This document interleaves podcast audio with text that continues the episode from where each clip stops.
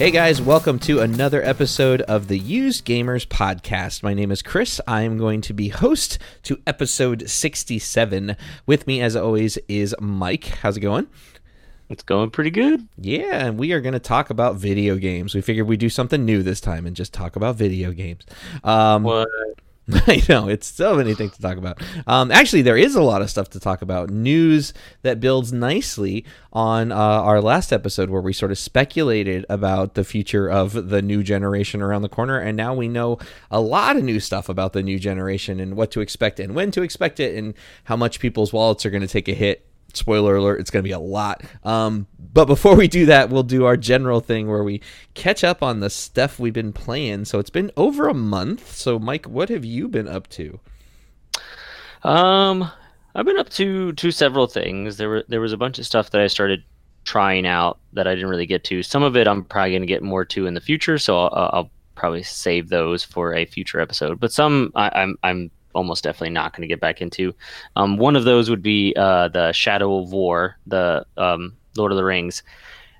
You know, I had always heard when it first came out. I was very excited about it. I loved the first one, and I liked the Nemesis, uh, the Nemesis system, and how that was going to work with like building an army and actually creating like these bodyguards and stuff. I was like, that sounds really kind of cool. And Right. getting to play it, it, it, actually was. I was really enjoying it. I, I could see where this would be really something fun. And I'd always heard about like there was a, a really kind of seemed like predatory grind in there. And I know they said they'd kind of fix it or whatever. So I was kind of waiting to hit that. And then eventually I did. And yeah, it pretty much took all the fun out of the game for me because it just gets to the point where I just got sick of it and I kept like losing to this one like orc who just kept getting more and more powerful, which just I kept seeing how this would take me forever because more powerful you got, then the more stronger I had to get, and then of course I had to make my orc stronger, and it just builds on top of each other. And eventually, I just realized I, I this is not how I want to spend my time. well and you had said So- too that you like you sent us a message saying that you you knew this grind was there and i remember people talking about that when the reviews came out and but you said at some point you realized that that wasn't the grind you were expecting it was like even worse than that or so something The the because I, I ran into a, a basically I messed up. So like in the first like stronghold you have to attack, I screwed up and there was this one orc that I basically I did a lot of stupid things in front of and he killed me a couple of times and became uber powerful. oh Um, so I didn't really understand a lot of the the mechanics yet. It took a while for me to get back into you know the, the how those played and, and even with the newer stuff. right And once I figured it out, then I was able to get past him pretty easy. Like the first stronghold is made to be really easy just so you can learn the mechanics. I just kind of made it harder on myself by being stupid. So I fixed that and I got past him. But then it's when you get to the next stronghold where like the world kind of more opens up and there's multiple ones you can go after. That's when you really start to see how much you have to grind to build up your army of orcs in order to like basically challenge and then that was a funny thing is for the second stronghold like i once again like over prepared and went in there and just wiped the floor with the stronghold but it was the main boss guy had all of these perks that he had to him were just completely counter to all of the different ways that i fight in that game Ah. so he was literally l- almost designed perfectly to counter me and my play style and it was just very frustrating and i lost to him several times and each time you lose of course he would get stronger and then i might lose like an orc or something so then i'd have to build up my guys as well as myself but in order to get stronger ones to take him on i'd have to level myself up. It was i, I just saw like the kind of these layers of of grinding that i'd have to do and i just realized i, I don't want to do this i had lost all interest in this game and i just turned it off and deleted it and haven't gone back Wow. And you know what? That's funny. That's a game that I had. Uh, there was some clearance sale or something,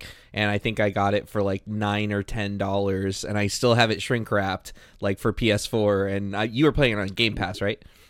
Yeah, yeah, Yeah. But I mean, I was almost considering uh, getting it to uh, just because it was yeah, it was really really cheap, and I was like, oh, maybe I'll just buy it, you know. And now I'm kind of glad I didn't, Yeah. even though it would have only cost me like it was less than ten bucks. Sure. But I was like, eh, that would have been a waste. Well, now I now I can feel better knowing that I haven't opened that thing yet, and maybe I can find it a new home on the internet or something. Yeah, I mean, you could try it out. I mean, I could see where I would have really enjoyed it, but I, I kind of saw where the predatoriness of it was because you can buy these, uh, you know, loot boxes basically that come with these like epic level orcs that have all these really great perks to them and stuff. So the idea is is you're supposed to be buying those in order to bolster your ranks, which then help you be able to take out these fortresses and stuff. it was Oh, yeah. also like with really look. I was looking at videos and stuff, trying to find tips on on maybe if there was something I was doing wrong or something I could be doing better. And they even started talking about something I didn't realize where people come in and attack your fortress, which then made me wonder is like, can they just attack it, but nothing really happens to mine in the game? Or can I come back to the game one day and find that somebody's completely decimated all these orcs that I've spent all this time on? Oh, Because that would really suck. yeah. Uh, So yeah, I just I decided I, I didn't want any part of this. It's like no, it's like I'm gonna move on. Sounds like a good I had other things I wanted to play, and and yeah, I was done with that. Very nice. Nothing. So what did you get to after that, or before that? Um, so another thing I just kind of touched on a little bit was uh, Fall Guys. I finally got to, to Oh, playing yeah. that, you know, with all the craze of it. Um, eh, like it's fun. I I, I feel I, my kind of hope for it was it was going to be more like a Mario Party kind of game, and I think it would be perfect like that. I don't know if you can play it any like a private server with just like a group of your friends. I feel in that way it would be really fun, but playing like this battle royale style where there's like 50 other players that you have to compete against. It and also just it's it's it's difficult. It's for such an easy looking game like it's very basic it's very difficult. Right. and it it just wasn't really holding my interest. The the plus side to it is it really holds the interest of my four year old daughter who loves to just sit there and play it. And um, so i was just letting her have fun with it. The the most interesting part is you know when you lose you can continue to watch the rest of the match. Right. um, and you'll watch other people play. Well, since my daughter's four, she doesn't realize that it's not her playing, so she could just sit there and playing with around with the controller while somebody right, else right. is doing something. Have no idea, have a blast doing it. So I just let her. I let her believe her dream that she's doing really well at this game. but it's kind of fun to watch. I use it as kind of a little way to introduce her into video games. I'm trying not to let her get too addicted right now. Right. Yeah, that Um, that game I found very interesting. I played it for a couple days when it launched. I, I won twice, so I got a couple crowns, so I can see why that's fun. I haven't gone back to it since, and Oh, like I you made it to like number one. yeah, I made it to number one a couple Oh, times. wow. But at this point, I'm like, Look well, now you. everybody knows the, the the games a little bit better. They know the matches, Yeah. and so I was like, I- the chances I would win are lower. And then uh, the events that I don't like, I dislike so much that it's the kind of thing that like if I see them even come up in the rotation, like I don't know what you thought about the different ones you played through. I think some of them are really fun and I think they're really silly and, and goofy to play around in. But anything that involved having to be put on a team, I wanted to just like throw the machine away. Like I because it was so mm-hmm. you know you would either end up on a team that would just dominate like whether it was the soccer game or the egg stealing game or just you're just trying your hardest but the other teams are just like smacking you down in a way that you're just drowning i'm like well i'm now going to sit here for four minutes and just know i'm not going to make it to the next round and that's just dumb like i hate i didn't like group work as a kid in school and i guess maybe i don't like that now still Yeah, I mean, I've heard other people say it, and I'll agree that you know, as you're sitting there waiting for the next match to come up, depending on what you see, can really determine on whether or not you're excited to continue playing. You know, because it, it was the same way even with Mario Party. You know, there were certain mini games that you you would be thrilled to play, and others that you're just, why are we doing this again?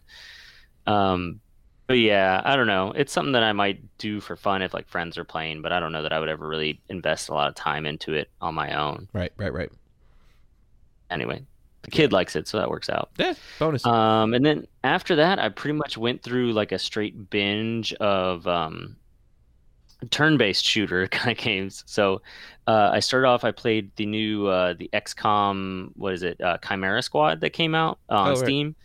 Um, I, I really liked it. It's it's definitely XCOM, but v- also very very different. Um, in it basically it takes place after the second game where you know the aliens have been defeated and now there's this city where aliens and humans all live together so you are this new squad that's created uh, you're kind of like this special forces police squad that is made up of a mixture of humans and aliens and you're dealing with the the problems that arise in a city that has a mixture of both Hmm. It's kind of interesting there are a lot of uh, kind of choices that you can make that can change you know create a lot of replayability there's there's one main threat, but there's three different like gangs that you have to get through to discover the main threat. You can pick which gang to deal with first, second, and then third. And as the ones that you save for the latest get harder, because as you go through the game, the gangs gain more uh, like units and stronger units and, and special abilities and debuffs and things.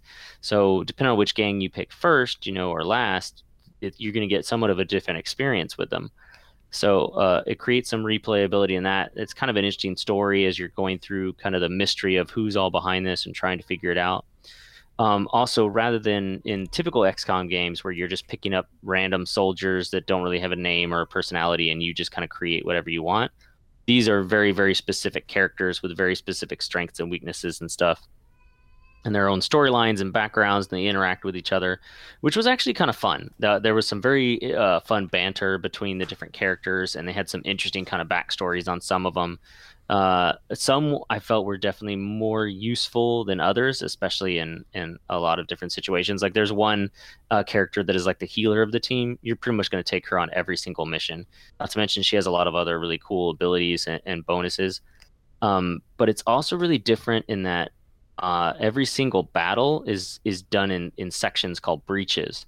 So rather than in typical XCOM where you start at the beginning of the map and you work your way across and, and fight with whatever groups you run into, um, in this one each fight is a very contained space, like a room usually, and you start off each fight with a, a breach. So you can choose which spot you want your different characters to breach into, whether it be through a door or a, a ventilation system or repair, repel through a window.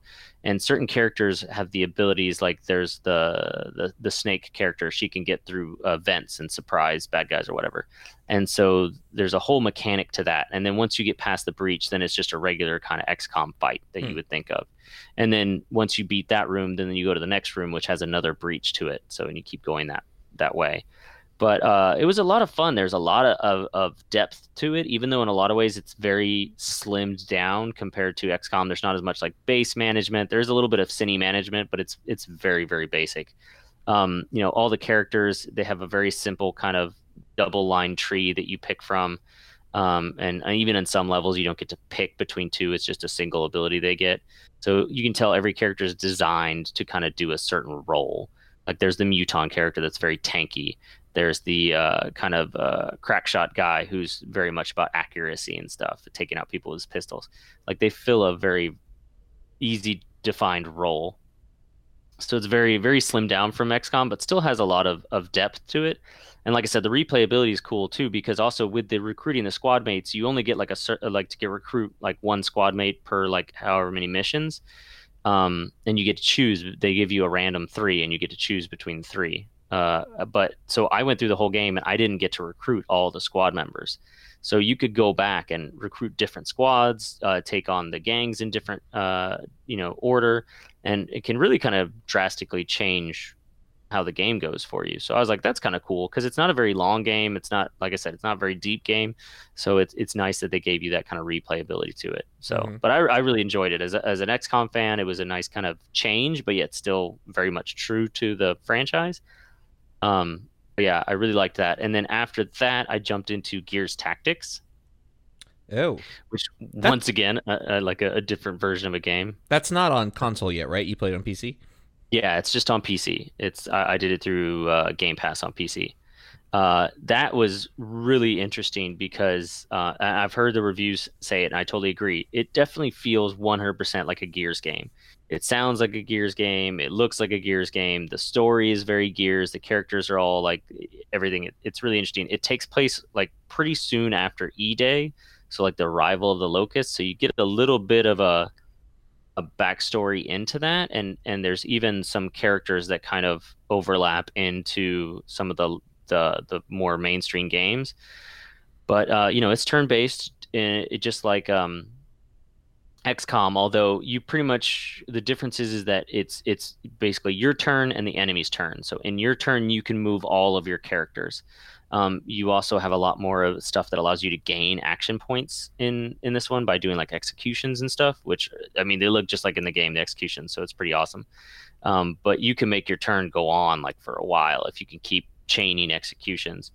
Uh, but uh, you know, it's it's it's a lot more similar to XCOM in that as you go, you have you end up with in the end four hero characters, um, and those hero characters you know they cannot die in missions. If you di- if they die in a mission, you lose. But as you go through, you can recruit just random, you know, like XCOM kind of style uh, squad mates that are nameless people that you can kind of build however you want. And if they die, then it's not a big deal. You just get another one. You know, it's permadeath, but you can always just recruit more. Mm-hmm. Um, there are classes to it. There's you know like a tanky class, sniper, healer. There's all, but in that, I mean, the trees are very. There's four different branches off to the trees, so you can make the characters very, very different. However you want. You can make a, a healer class, but make it more damage dealing, or you can take a like a, a heavy gunner and make it more tanky. Like you can kind of mix it up a little bit if you want to but it's it's pretty fun. The the game modes get a little bit repetitive. It's a lot of the same.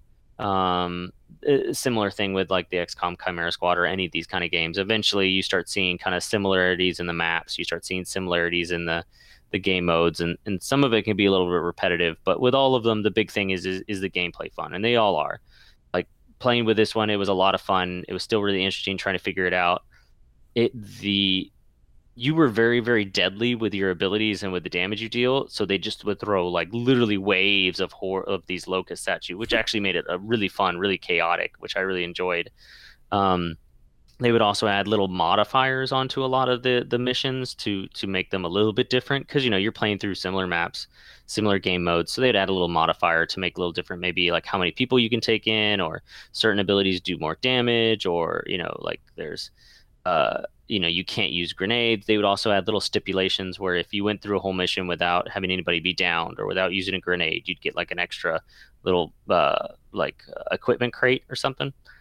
Um, so it, it, it, was it was a lot of fun. I really enjoyed it. The boss battles were really cool. You'd take on one of the big monsters you know um, the story was really good. Uh, you know everything was great. It definitely i mean besides the actual gameplay of it it was and even that to some extent was a Gears game, but it was very much a Gears game, like from the story and setting and feel and look.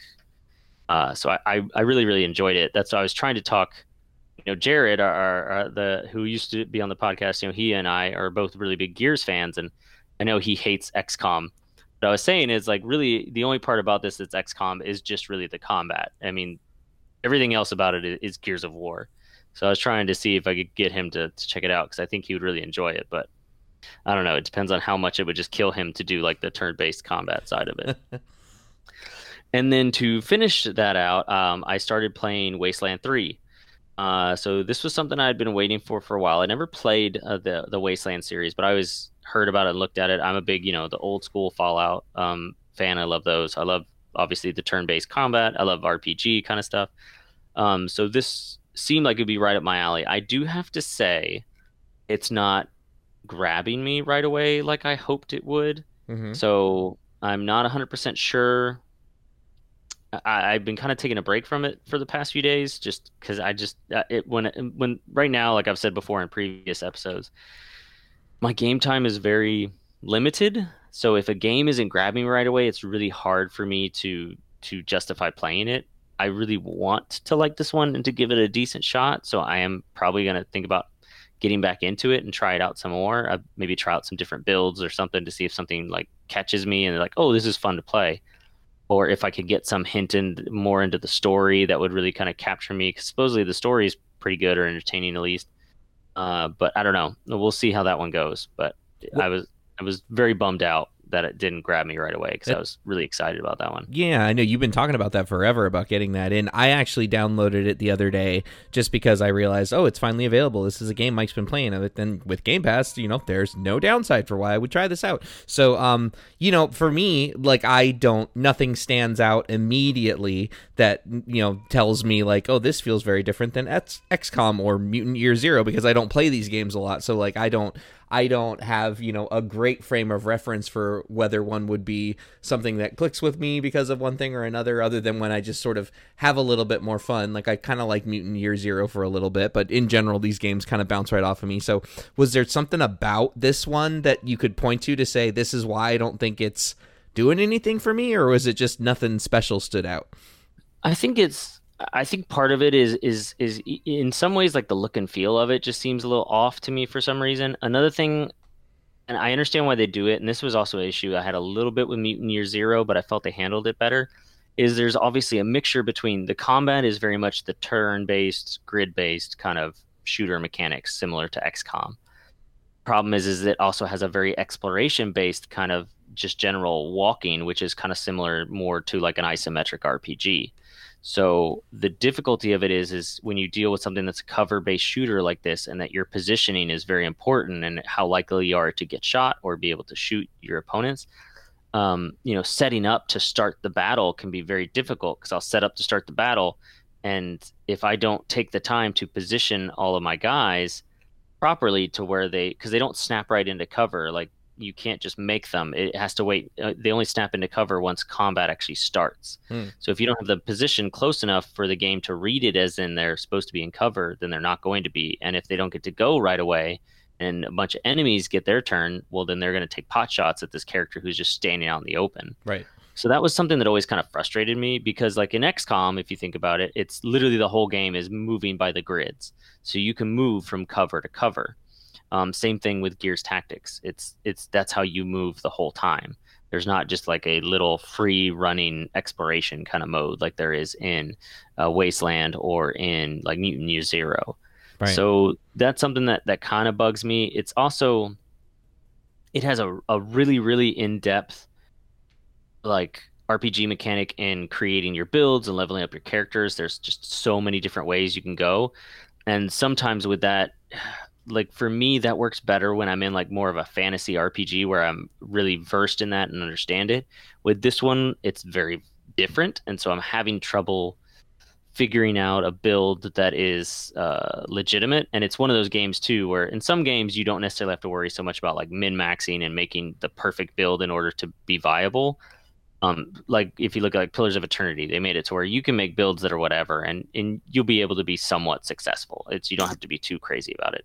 This is one of those games where you kind of have to be a little bit crazy about it, and sometimes those kind of games, I just they don't really click with me as much because I don't like to micromanage and do every single little thing and min max perfectly. Sometimes I like to just make something that's fun, or I role play a character. So even though like something a stat or a a perk is not exactly the best thing for that character, I feel it it matches what I think that character is like role playing wise, which doesn't always help me out in the game sometimes. Right. So it can create a little bit of a frustration for me.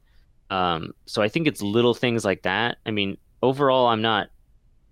I don't like hate the way the game plays. I don't hate the story or, or the feel or, or the setting or anything like that. Like it's all interesting. It's just not like grabbing me. I don't feel like gravitated like with with uh XCOM Chimera Squad and Gears Tactics like with those like I started playing them and immediately it was like I you know when I wasn't playing it I was thinking about playing it or I'd be excited about getting to play it. With Wasteland I'm just kind of like I mean I guess I'll play it. I don't really have that much else to do, which is not a good feeling to have, you know, for a game, but I don't know. We'll see. At least it's on Game Pass. I know. Yeah. Once again, I mean, this was a game that I really was excited about, and if it hadn't been on Game Pass, I mean, there's a possibility I could have ended up just paying for it in order to play it, and I'm kind of glad. Makes me love it, uh, Game Pass even more because it allows me to try these games out, and then if I'm just kind of like, eh, I don't really know, um, then it's not a big deal. Yeah. But what about you? What have you been up to? I have been playing a lot of things. So when mm. when we talked last, um, you know, the game I had just played through was Last of Us Part Two, which was a, a big adventure and um, took a long time, and was right on the heels of playing a lot of other really big games that took a really long time. Um, and so I I very specifically was looking for things that I knew were going to be sort of shorter experiences. So um, I, I played through a lot of stuff. I have this weird habit where, and it's I guess it's from having done this show for a while with you guys, is um, that I keep track of whatever games I beat every year just in a little like notepad in my phone just so I can just mm-hmm. remember mm-hmm. what I've played. So I'm looking back at this list and and you know there was a day when I beat three different games in one day. so like some of those are really really short, but I'll, I'll kind of bounce around as far as the order is concerned. So uh, the night that we're recording this tomorrow, uh, Nintendo is releasing a new collection of 3D Mario games called uh, Super Mario 3D All Stars, which is um, uh, their Switch collection that it collects uh, Super Mario 64 and Super Mario Sunshine and Super Mario Galaxy. Um, all games that I liked a lot. Uh, and as part of this 35th anniversary of Mario, they also uh, are releasing a bunch of other stuff. And one of the things they put out was the Super Nintendo um, Super Mario All Stars for the Switch Online service, which was just basically, uh, for those of you who are old enough to remember this, was a Super Nintendo release that was a 16-bit sort of upres versions of the original three Super Mario Brothers games for Nintendo, and then what they called the Lost Levels, which was the Japanese version of Super Mario Brothers 2 that never came to the United States. So um, I tend to play through the first two Super Mario Brothers games a lot every year. So I, I did that again when they decided to put that on the Switch Online service. So played through Super Mario Brothers, said, "Yep, still got it, still can beat that game," and then played through Super Mario Brothers 2 and said, "Yep, can still beat that game," which is probably still my favorite of all the Mario games. So crank through those. The very very short experience is really fun. Um, I played a game called Donut County. Have you heard of that? oh yes, yes, I'm aware of that one. It's just a goofy little game where you're basically uh, moving around a hole in the ground and making it get bigger and bigger, and things fall into the hole, and it moves the story forward. Like it's it's barely a video game. Um, I, I think it. I probably played it less than two hours till I was able to get to the credits, but it was like a dollar ninety nine on the eShop or something. So I was like, yeah, I'll check this out. People seem to really like this game, and it's got a good sense of humor. It's got good writing. You're basically this mischievous friend of a mischievous raccoon who is basically bored on his phone, moving this hole around that like swallows this entire town, and you have to kind of make right on it. So the characters are well written, and it's kind of fun. It's it's a very very basic you're moving a hole around with your finger. Like it's there's nothing to it. Um, i also played a game called little nightmares which i had downloaded a while ago.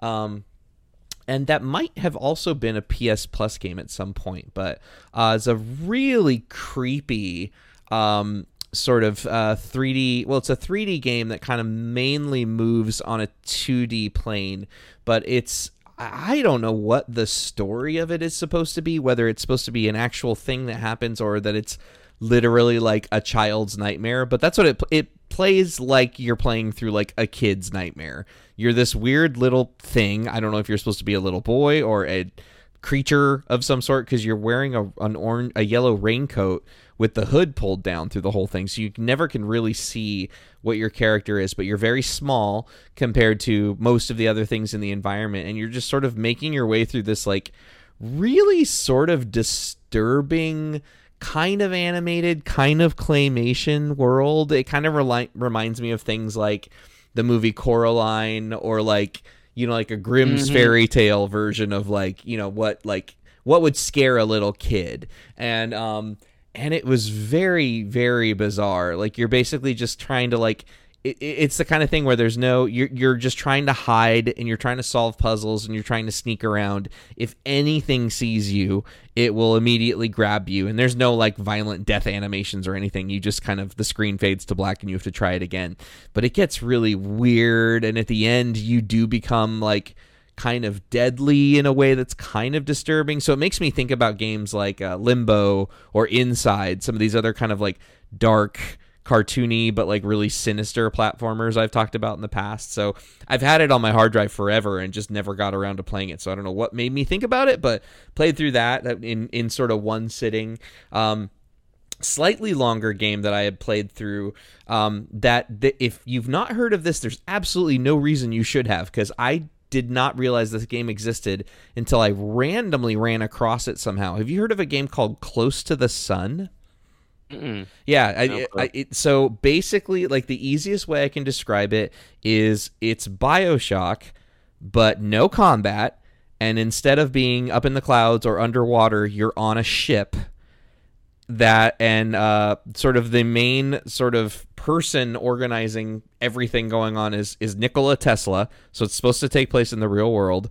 And the same way BioShock was basically the story of this city under the water where you know remarkable people could come without the hindrances of government or religion or ethics and you could do whatever you wanted to. This is the same idea. The idea of this game is that Tesla has this gigantic ship that's just in the middle of the ocean, and he's invited scientists from all over the world to come stay on the ship and just do your research and like advance science and do cool stuff without like worrying about funding or ethics or you know people disapproving of the stuff you want to work on and like in BioShock everything went really really bad and you're this person who kind of mm-hmm. gets thrown into you know to kind of figure out what happened and you're you're following your sister and the story kind of unfolds from there and it was this weird combination of um, like really beautiful graphics in some ways. The environments looked amazing, and this game could not have had a very big budget. I've never heard of the studio that made it.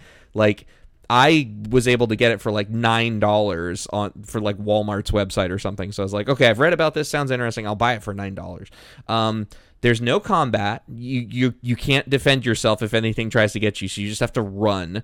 Um, and I think there's other games like Amnesia and Soma and stuff that that have that kind of system. So that's kind of interesting because I don't really like first person combat. So that was kind of cool. And I like the storytelling. The puzzles are very basic. The audio was cool. The voice acting was fine. But sometimes the graphics would be just laughably bad. Like you don't see a lot of other characters in the game, and when you do, they just look ridiculous. Like you, they do this like kind of jump scare thing a couple times where like a flock of pigeons or something will fly around. Like they look like they're from like N64 era like graphics. Just really really bad. Um, but it was it was like 5 hours maybe 6 hours. So you know a fair amount of time to kind of like get into the world. The ending made absolutely no sense. I think it was meant to feel like it was setting up a sequel but like nobody's going to make a sequel to this game. Nobody's heard of this thing. Nobody's played this thing. So like mm. uh, you know it's I I thinking about you know I am I'm looking at my copy of Shadow of War and saying like I need to try to sell this on like eBay or something. I'll probably toss this game in with that because it's like I'm never gonna play it again. But like I, I guess it was kind of cool in some ways. I really like Bioshock a lot, and this was like a shameless Bioshock ripoff. So eh, yeah, why not? I mean, so it. I, I don't know that I can really recommend it to anybody, but it looked pretty in different places. Um, and then there were some slightly bigger games that I played through. So um, I had picked up a copy of Control uh, a, a, few months ago because that was a game that last year I know a lot of people had really good things to say about. Um, and I thought it was freaking awesome. So everybody should check out Control if you haven't. Um, it's from Remedy, and I haven't played their other games like Alan Wake or Quantum Break. Um, and the people who like those games seem to really like those games. Have you played either of those games? Mm-mm, no, I mean I've always been kind of curious about them, but I've never actually gotten to down to playing them. Yeah, I, I tried. So Alan Wake is on Game Pass. Either that or I bought it a while ago. I don't know, but I, I have access to an electronic version of it. So I downloaded it, you know, to see like, okay, well I really like Control. Let me go back to this other game. Um, the controls of it are very weird, um, very sort of floaty, very inaccurate. Like doesn't feel good. Um, so that like I don't think I'm gonna keep playing through that. And like the graphics look pretty bad compared to what I've sort of gotten used to, and the voice acting is not fantastic. But um, but Control looks great. The environments especially are very impressive. The sort of particle effects. So you're this woman who goes into this sort of weird government agency um, that is, you know, basically examining the paranormal and alternate dimensions, and it's very, you know, highfalutin fantasy type stuff. Uh, but you have basically like telekinesis powers, and it's really cool because where in some games, you know, that would mean that if you see a trash can on the ground, you can sort of suck it to you and then blow it away.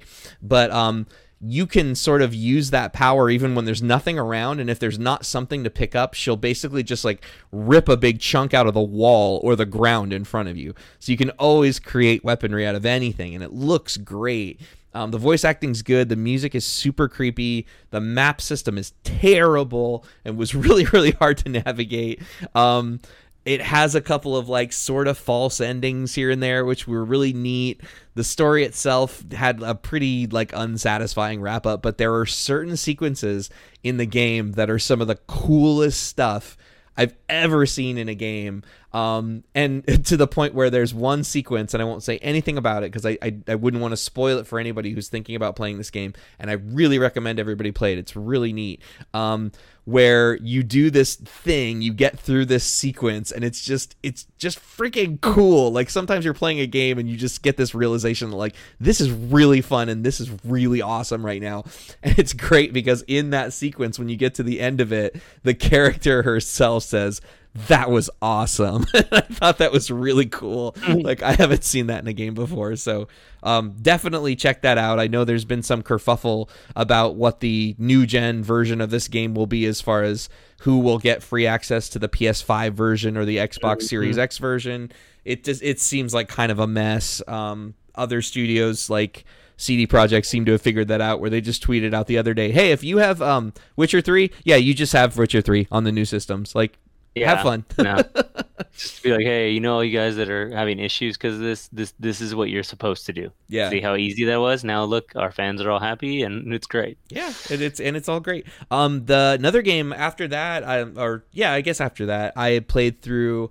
Um, another game that's been sitting on my hard drive forever, and I forget about it, but I think you had actually mentioned that you had played through it recently or not that long ago, and that was Rise of the Tomb Raider.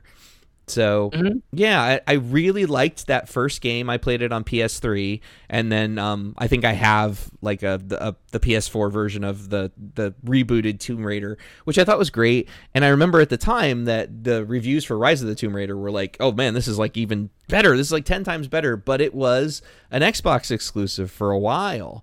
Um, and so I kind of forgot about it. And but then I realized I had it on there, and um, I really liked that game a lot. Did you have a good time with it? Um, yeah, I liked it. Um, I mean, uh, you know, I, I enjoy the new Tomb Raider games. I don't know that there's something that I'm just like, oh my gosh, this is the best thing ever. Right, but right. I enjoyed playing through it. I, I, it definitely, you know, hooked me in, and I wanted to finish it. And you know the gameplay is fun and everything. I, I, did really want to play the third one, but then of course right as I was finishing up the second one, the third one got pulled off of Game Pass, which was annoying. Yeah, uh, I, I okay, it, good. I thought it was there too, and then the last time mm-hmm. I checked, it wasn't there. So I'm glad you're confirming that I'm not crazy. It was there at some point. No, well, at least in this regard, you're not crazy. Right, right, right. Well, thank you. At, at, at, least in this one, but yeah, um, it was the what I have is the 20th anniversary edition, um, which has all the DLC for the game. And without realizing, I had kind of strayed from the critical path.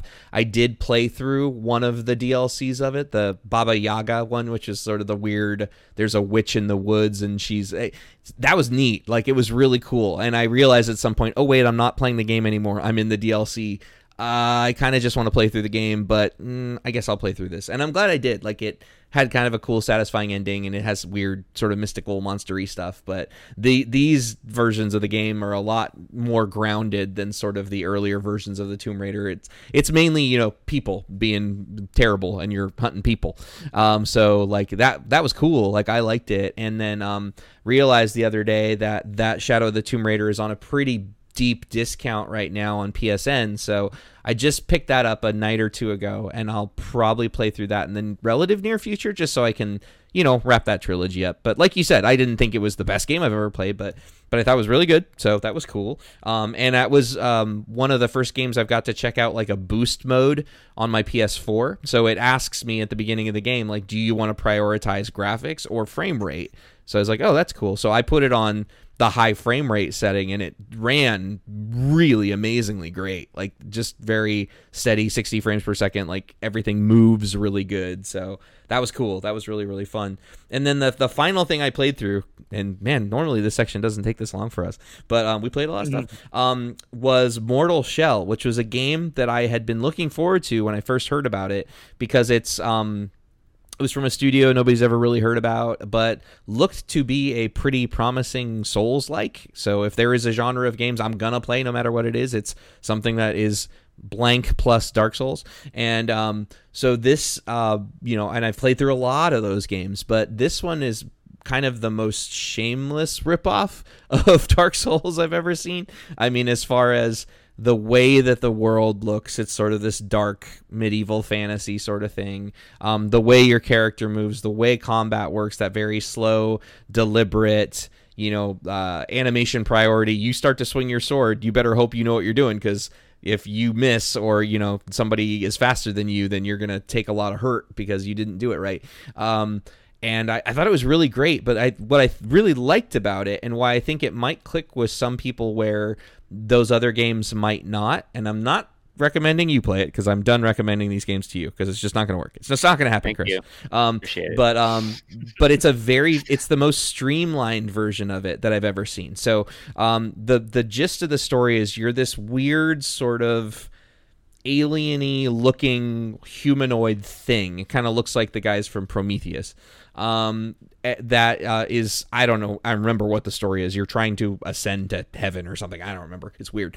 But you have the ability to take over the bodies of other fallen you know characters that are in the game and it doesn't mean you can inhabit the body of anything in the in the game it's just these sort of shells it's these dead characters in the world that you can discover and there's only 4 of them so there's not that much variety but they they become your kind of character builds so there's one that's kind of great all around there's one that has extremely high you know, uh, strength potential, but very low stamina. And then there's one that has super high stamina, but he's like, you know, he he, he barely hits at all. So um, you can kind of switch between these different things, and you know, each one initially kind of ends up working well with one of the only three or four weapons in the game. So Dark Souls is great because there's tons of armor options, tons of weapon options, and you can kind of make your build whatever you want it to be. This isn't that. There's no there's no armor other than these shells that you can kind of make your way into,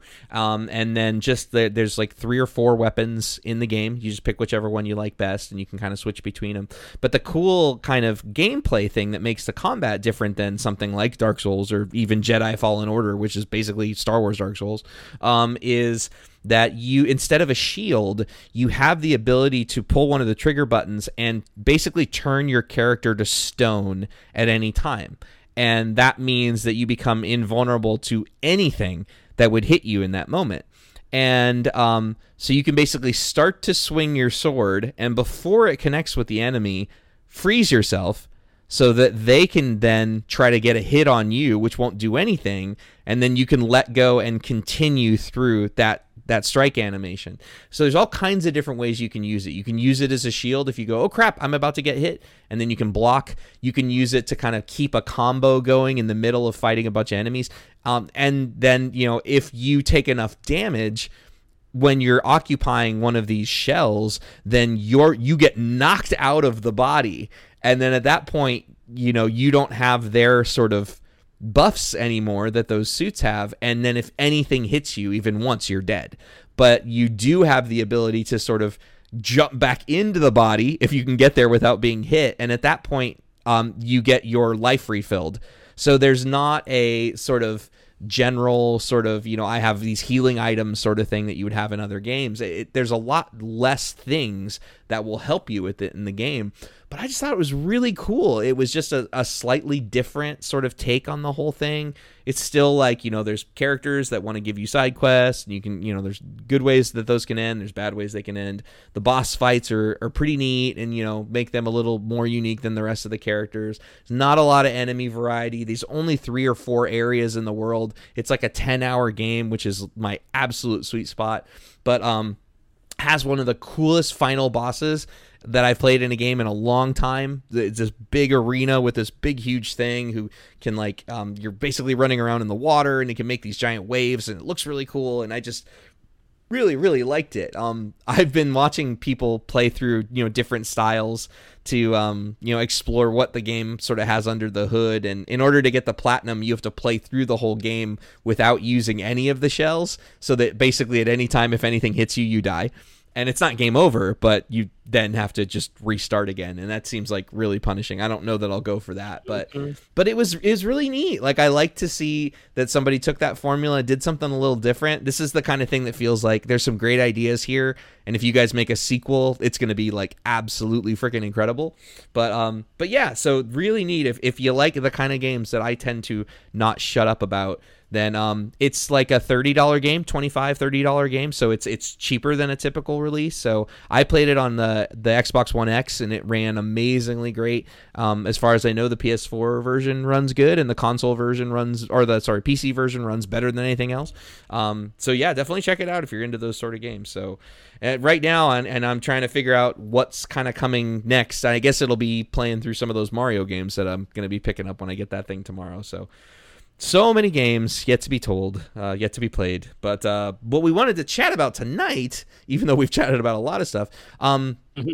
was that we now officially know what's going on with these new consoles that are coming out. So basically, we have a, a couple different things. Uh, Xbox had a bunch of stuff leak, and then they basically just sort of took a ride with it and went, you know what? Yeah, let's just verify some of these details. Not all of them, but then within a couple days, yeah, let's verify all these are true. And then PlayStation just yesterday um, came out with their sort of PS5 showcase where they finally revealed their release strategy, time, price, and some more stuff about their game. So we just wanted to kind of generally chat about this and our thoughts and if it makes us feel any differently about anything else. Where we left off last episode was that uh, all this stuff sounds cool and we're not going to do any of it because uh, you know there doesn't seem like a lot of reasons so now that we know what's going on with these machines and how much they cost and what's coming out when uh, what did you think about all these announcements? Uh, i mean yeah i know a lot of people are, are kind of asking the question because you have uh, you know a lot of them are pushing back a lot of their big um, launch titles or even just really don't have that much, you know. So a lot of people are wondering, well, why don't we delay the console launch? And I'm sure there's a lot of business stuff that we don't understand at all that would have to do with that. Um, so it will be kind of interesting to see what happens with this console launch because I think it's just everything is kind of interesting right now with what's going on in the world. So I'm I'm kind of curious see. I'm sure that it'll still sell like crazy. I mean, for one thing, I think the supply is going to be lower than in the past with other console launches. So you're probably going to see a lot of people just fighting to get this. You're probably going to see a lot of people putting them online and scalping them, putting them up for like two or three times what they're paid for them. Right. Uh, but that aside, uh, I am just kind of curious because, I mean, they've both come out with their specs pretty pretty similar, not really huge differences.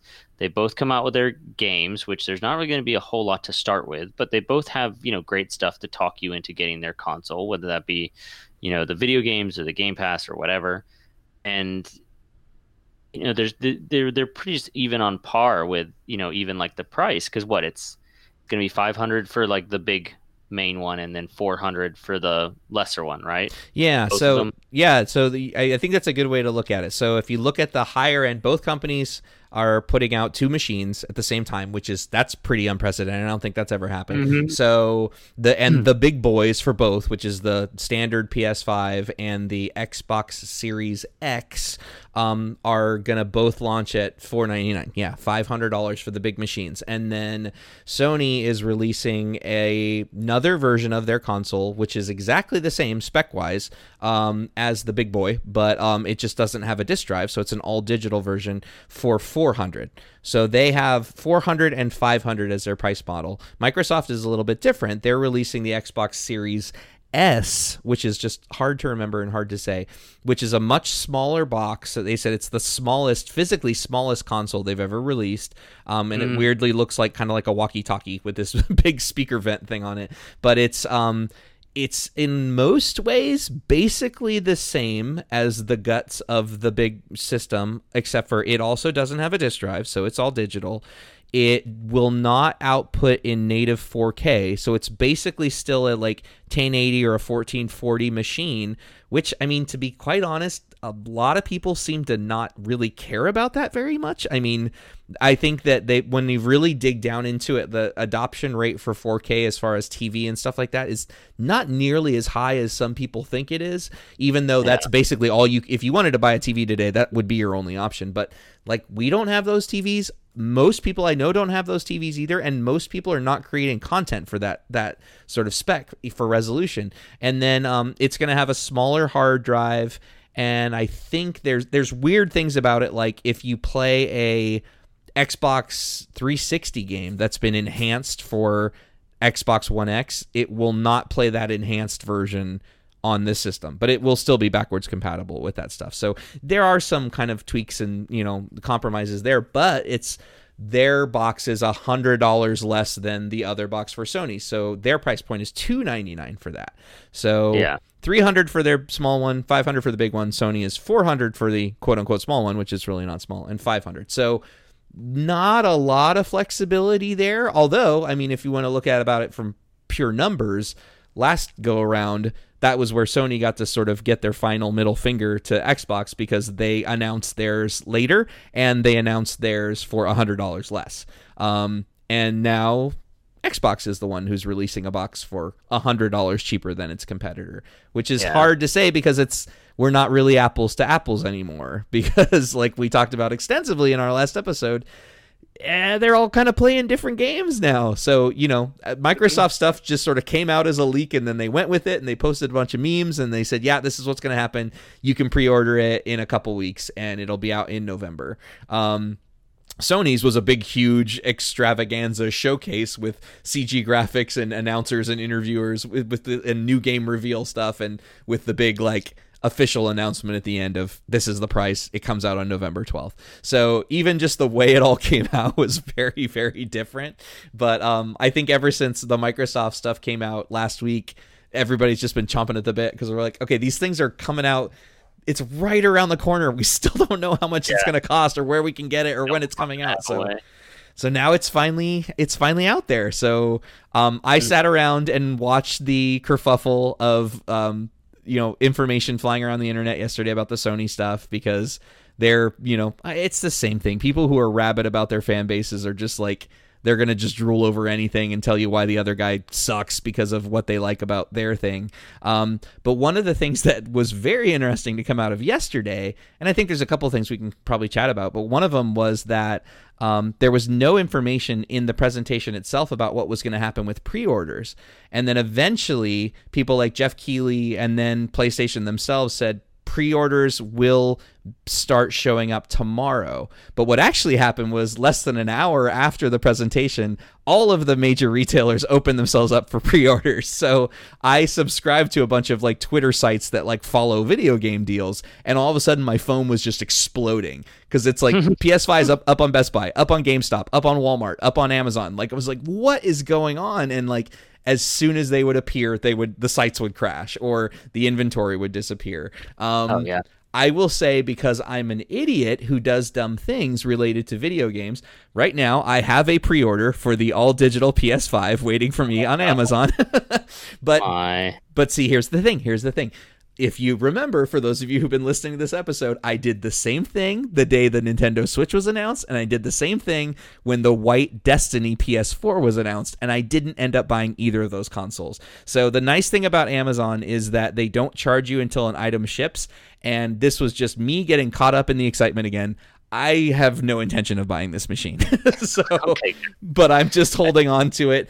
I don't if some other amazing information comes out, then maybe I'll kind of consider it. Um, for some reason, like the the I there's something very appealing to me about the idea of an all digital machine that's not somehow otherwise a compromise. You know, the the Xbox released a digital version of the S, you know, uh what? Not, Yeah. I mean a while ago. I don't know if anybody ever bought this thing. The hard drive was too small. It kind of had no fanfare. It didn't cost different really. It was like 50 bucks cheaper than the other machines, so why would you not just get something that plays your 360 games too? So, I think they did a really bad job of that, but you know, when I think about the way I'm actually playing games and like the way that, you know, now that load times are as fast as they are, now that suspend times work as well as they do, like having access to stuff digitally is really, really nice. And then you think about it, it's like, well, okay, this is what PC players have been doing for over a decade. Like, you know, who buys physical computer games? Like if it's so it's not insane and like the the sales that Microsoft and Sony have now, like the discounts you can get on stuff is just insane. You can get giant titles for like 5 to 10 dollars all the time. So uh, you know, I'm thinking about it. I'm like, but I have so many physical PS4 games that I wouldn't be able to play on this machine. But then I started thinking about it, and I was like, you know what? Almost every single one of those games I really like that I would maybe want to play again. I've bought digitally either because it was cheap and I'm an idiot, so I bought a digital version too, or they've become like part of my library because of things like PS Plus. So like I would be able to play like the Dark Souls games or Bloodborne or you know all those big titles because yeah. they've been digital titles too. So like yeah, that sounds kind of awesome.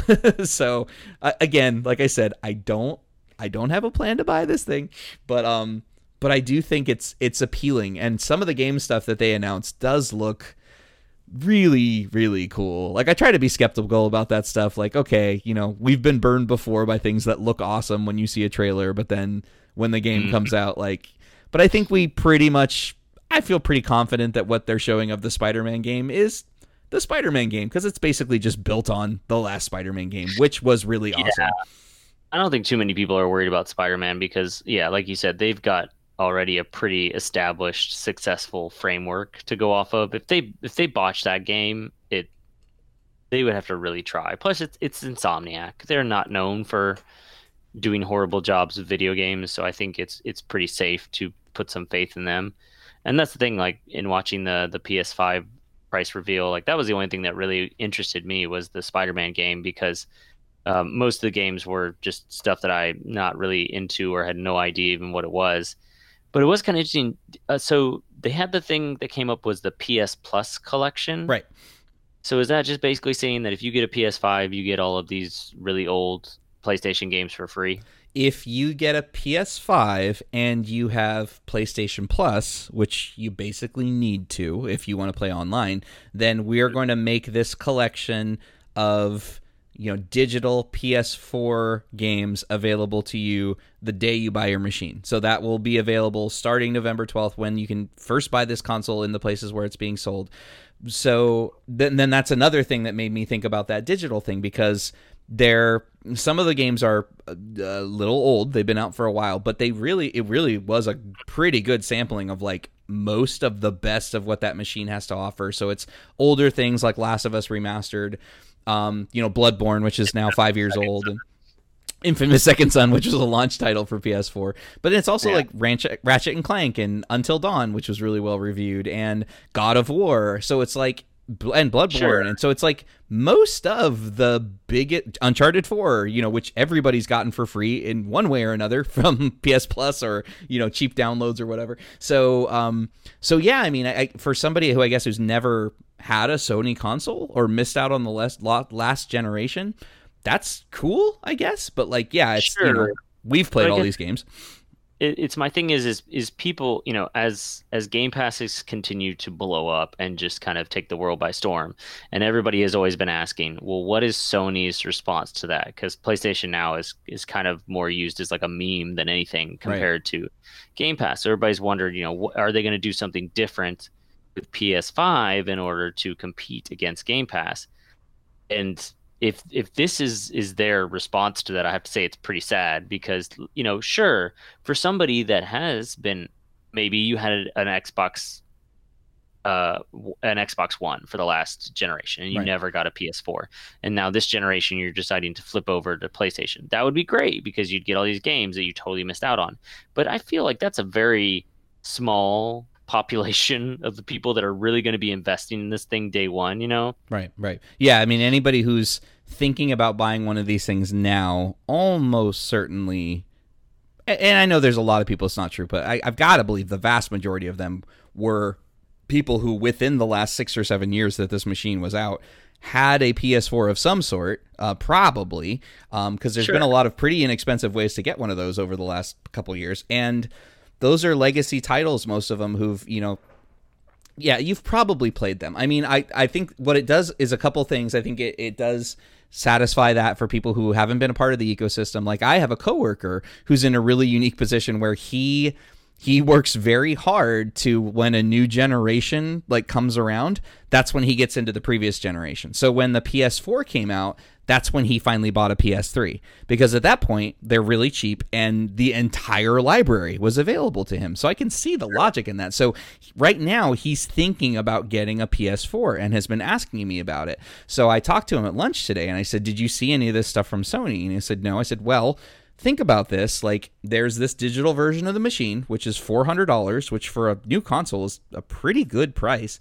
um, and if you have the online service, like you'll basically get pretty much most of the library that you would want to play that you never got a chance to play. So for him, yeah, that's that's an awesome bonus on top of whatever else he wants to do with the machine and I think we can assume PS Plus will still have some free game offering every month like it has been. I think this is just oh, sure. over and above oh, yeah. that. So it's a nice little tweak, but um but it's you're right. Nice. It's it's it doesn't really match up with like an online game service type stuff in the way that Microsoft has.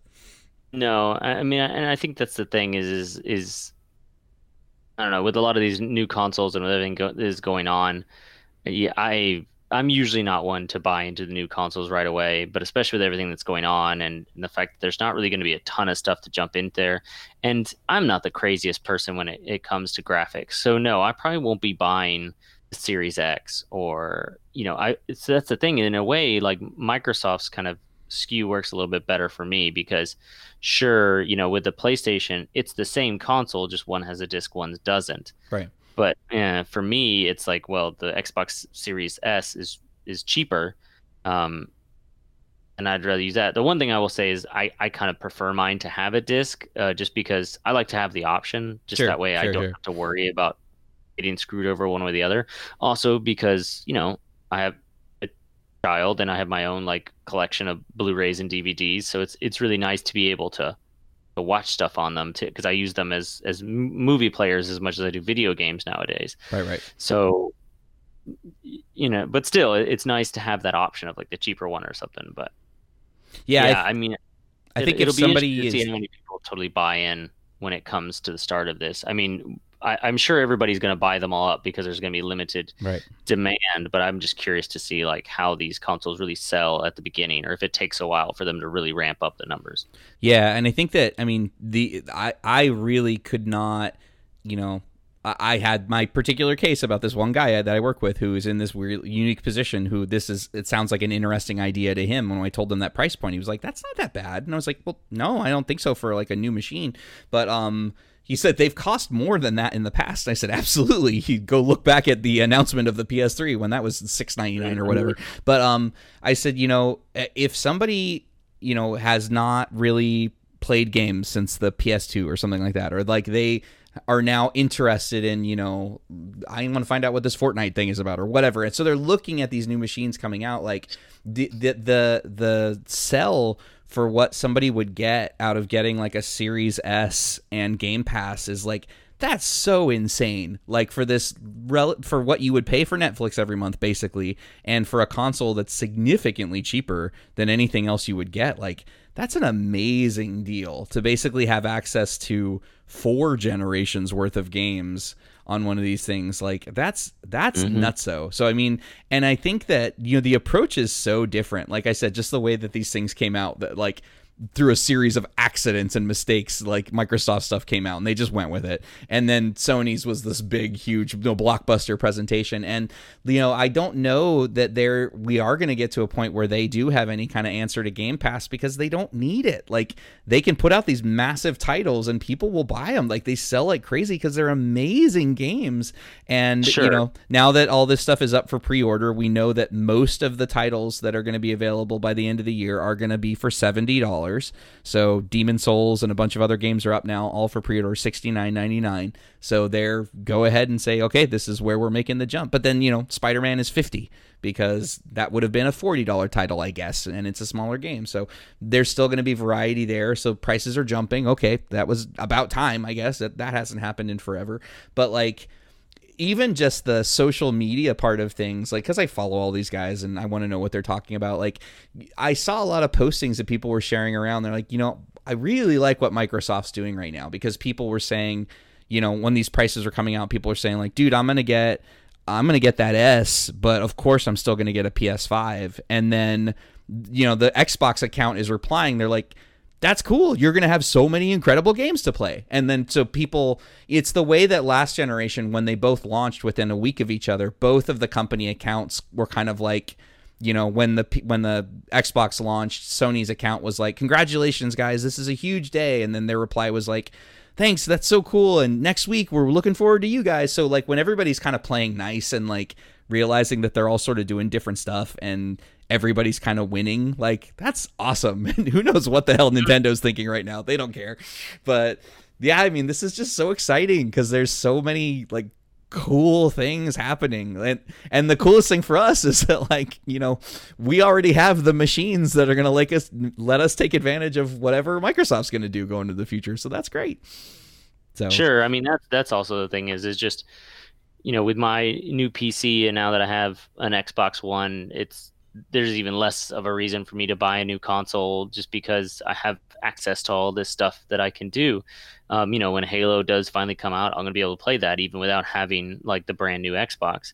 Uh, so, I mean, I think the only thing that's really to push me into possibly getting a new console in, in the future will be like yeah it, like you said it's the games that sony comes out with. Because that's why people buy the playstation. It's it's for their exclusive titles because it's literally the only place you can get them they usually aren't coming out on on pc or, or especially not on other consoles. So um but there's nothing really like that out. Like yes i'm i'm really excited especially after seeing the new like gameplay trailer for spider-man miles morales. Like that's that's going to be cool. I love the spider-man game. I'm excited to play more of it but is that going to be enough to make me want to go out and buy a brand new system? Eh, probably not. Um, Horizon Zero Dawn to whatever it's called, the Forbidden West.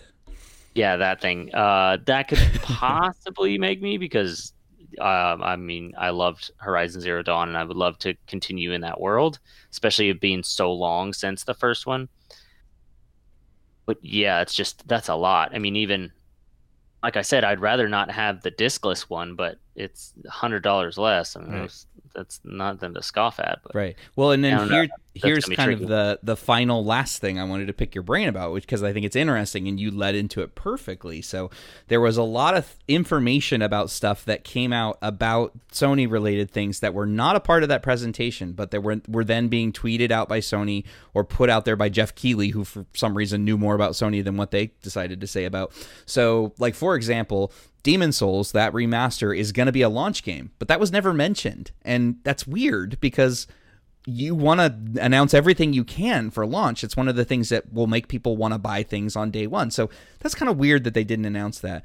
One of the other things that came out later from the PlayStation blog and then verified by a bunch of other people is that there are going to be PS4 versions of Miles Morales, Horizon Zero Dawn, and a lot of those other games. So oh, really? I thought, I thought Sony said they weren't doing that because they believe in generations. That's exactly what they said. But it was released yesterday, not a part of this presentation. But you know, we don't want to leave our hundreds of millions of PS4 fans in the dark because you might not be ready for getting a new machine. So we have an answer for you. We're going to be putting out PS4 versions of these games too, and then when you're ready to upgrade, you'll have the PS5 versions as well. So it's kind of a version of what happened with us and Destiny, where at the last minute we we decided to not get it on 360 because by buying the PS3 version, we also got the PS4 version you now can do that. So knowing that, do you think you would be buying a PS4 version of these games but if they come out, you know, within the next Oh yeah. Know, so you you would get just the PS4 version because you know you get the PS5 version too, right? Sure. I mean, cuz that was, you know, it's it's going to be a long time till I, I buy a new console and if right. i have the opportunity to get to play them on these I, i'm totally going to take advantage of that um, not like things look bad on the ps4 anyway right. and that's just it's kind of interesting that they switched that. The only thing that I can think of is that either they got some really bad feedback from fans or they saw how well Microsoft was doing with the smart delivery. Right. Um, or the other thing could be is that they realized that demand or supply is going to be really low due to coronavirus and everything. Mm-hmm. So they probably figured hedge their bets and rather than, you know, bank on on th- on you know the PS5 well if there aren't enough PS5s out in the ecosystem you're not really going to make your money back on the games because there's just not enough people to be able to buy them because they don't have a PS5 to play it on. Sure sure. So if you give this option you have like the the everybody has a PS4 it was like one of the biggest consoles like ever. Like everybody has one. So it does seem like kind of throwing money away to not use that to your advantage with your next couple of games. Like eventually, the just like Xbox is going to do, they'll filter it out to where eventually, you know, you have to get the big co- new console to play these new games. But for right now, yeah, it just it makes probably more business sense for them to offer it on PS4 because there's going to be the people who want to get it on PS5 and they're going to buy the PS5 for it. And it might also motivate people like me or you who are going to buy the game on PS4. And then if we're thinking about PS5, we'll be like, well, we already have these games we can play on them. Right, right. It might motivate you to buy one. I don't know. It might demotivate you to buy one if you can get all the games on PS4. But I, I don't know. Yeah, sure and, and I think it's a lot more money than figures that out. And it'll be interesting to see that you know because so much of their messaging was like, look, this new architecture and this new hardware is going to allow us to do things we've never done before. It's going to be this 3D audio stuff and this haptic feedback in the controller and levels that couldn't have never have been designed this way before because of the way our hard drive works now all that stuff is kind of like yeah but also we can figure it out so you know the the nervous part of me says is this is this going to be like the you know the the the 360 version of Shadow of Mordor where they took the Nemesis system out because like it just didn't work with this hardware. So or is it really just going to be like no, the game is basically exactly the same. It's just not going to look as pretty. But it's still going to look really pretty. It but it's just not going to look as really really really pretty. Then at that point, yeah, it's who cares? It's it's not a big deal. I think it's going to be more like that cuz if you look at pretty much this last this current console cycle moving to the next one, it's the first time where they've most mimicked uh, PCs, where pretty much all you're doing is just changing sliders. Like you know, like mm-hmm. with a PC, like I can my old PC ran a lot of games that you know it was chugging with, you know, and and it'd still play them, and it wasn't missing necessarily a lot. It just didn't look as pretty. Right. Now I have a new PC, and I can put those same games in, and they run like 50 times as fast and I can have the settings up higher and you know the water looks really pretty and all that jazz and that's what they've talked about is with these newer systems that's really the thing. It's why they're able to cross over so much more which is why i thought it was kind of bs when i felt that was just sony's choice to say like we're only going to release it on ps5 it wasn't a hardware thing. It was them choosing and this just proves it. Right. and it's not like it's new for them. They did the same thing with crossplay and all that kind of stuff saying well we can't just flip a switch and have it happen. And then had they accidentally did flip the switch and made it happen, and they'd be like, "No, no, no, no, no, that was nothing." And and now it, now everybody realizes they can do it. It's right. it's a business thing. Is it is it as easy as flipping a switch? No, it's probably not, and it probably takes a lot more effort and maybe even money from them. But it's it just shows they can do it. They might just say that they can't it because they don't want to or don't feel the need to or whatever. Yeah. But but I mean, I, I, you know, you can. I've heard some bitching and moaning about like this is going to hold the the generation back if we have to keep all these other people with their older.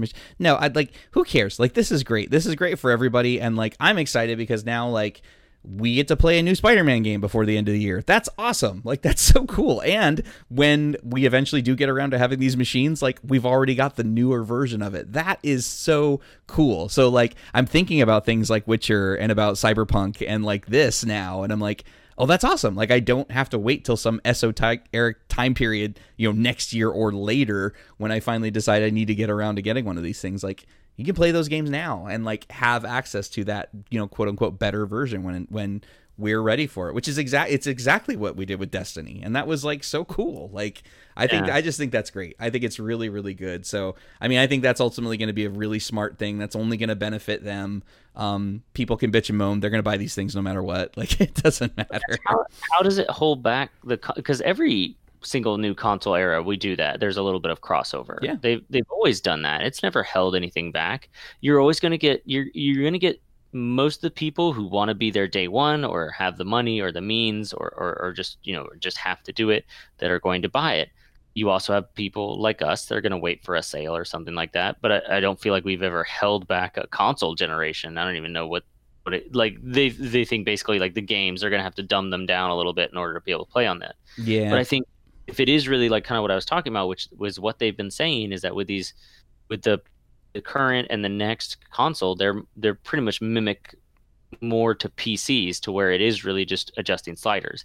If that truly is the case, and that's how they explain it, um, if if when they're saying that that they are really mean what they say, then it, it shouldn't really slow anything down because you're you're not having to create a whole different framework. It's the same framework. You're just adjusting sliders on on what how pretty it's going to be. Sure, it's the same thing that we they've been doing for PCs for years. We don't go through console launches for PC. It's just here's the new game. You know, these are the specs that are required for it. It's going to be the same thing for these. These are the specs. If the specs don't match up with what the Xbox One or PS4 have, well, then that that's where those games start to transfer over to.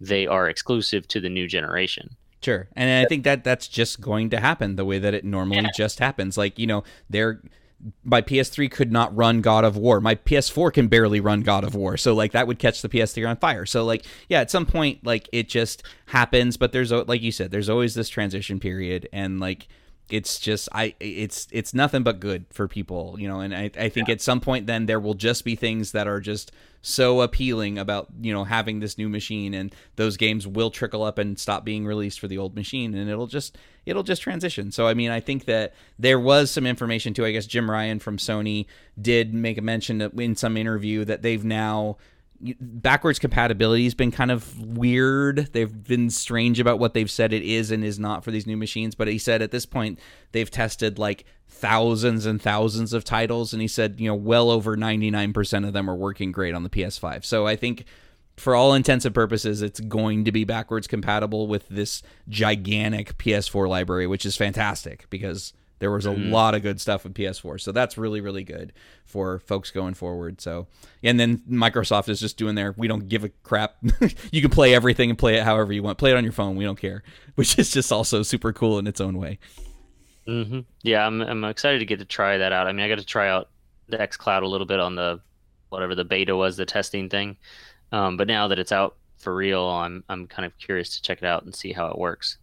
All right. Well, we have so much to look forward to. So, best of luck to both companies as you release your boxes in the next couple months. And we will definitely keep our ears open. And as new and interesting things come up, we will comment on them. So, if you guys have thoughts about all this new stuff, and, and if you follow video games at all, you have thoughts about this stuff one way or another. Um, so, I got messages from some of my coworkers that literally contain nothing but the words hashtag Team Xbox today. So, there you go. Um, but uh, you'll reach out to us. Let us know if you want to share any of your thoughts about that or have uh, feelings about these new launches. You can get, reach out to us on Twitter and Facebook and all those great places to do that. But uh, for now, we will stay firmly entrenched in our current generation and older and, and and play all those games because there is no end to lots of amazing things we can still play. So we will leave that there for tonight and we'll be back with you with another episode in the near future. But until then, signing off for the used gamers, my name is Chris.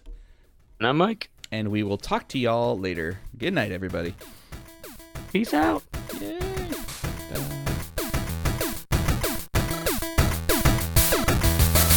Cool. All right, man. This was, I think, the best sound quality we've like ever had. So this is good. Yeah. This is exciting.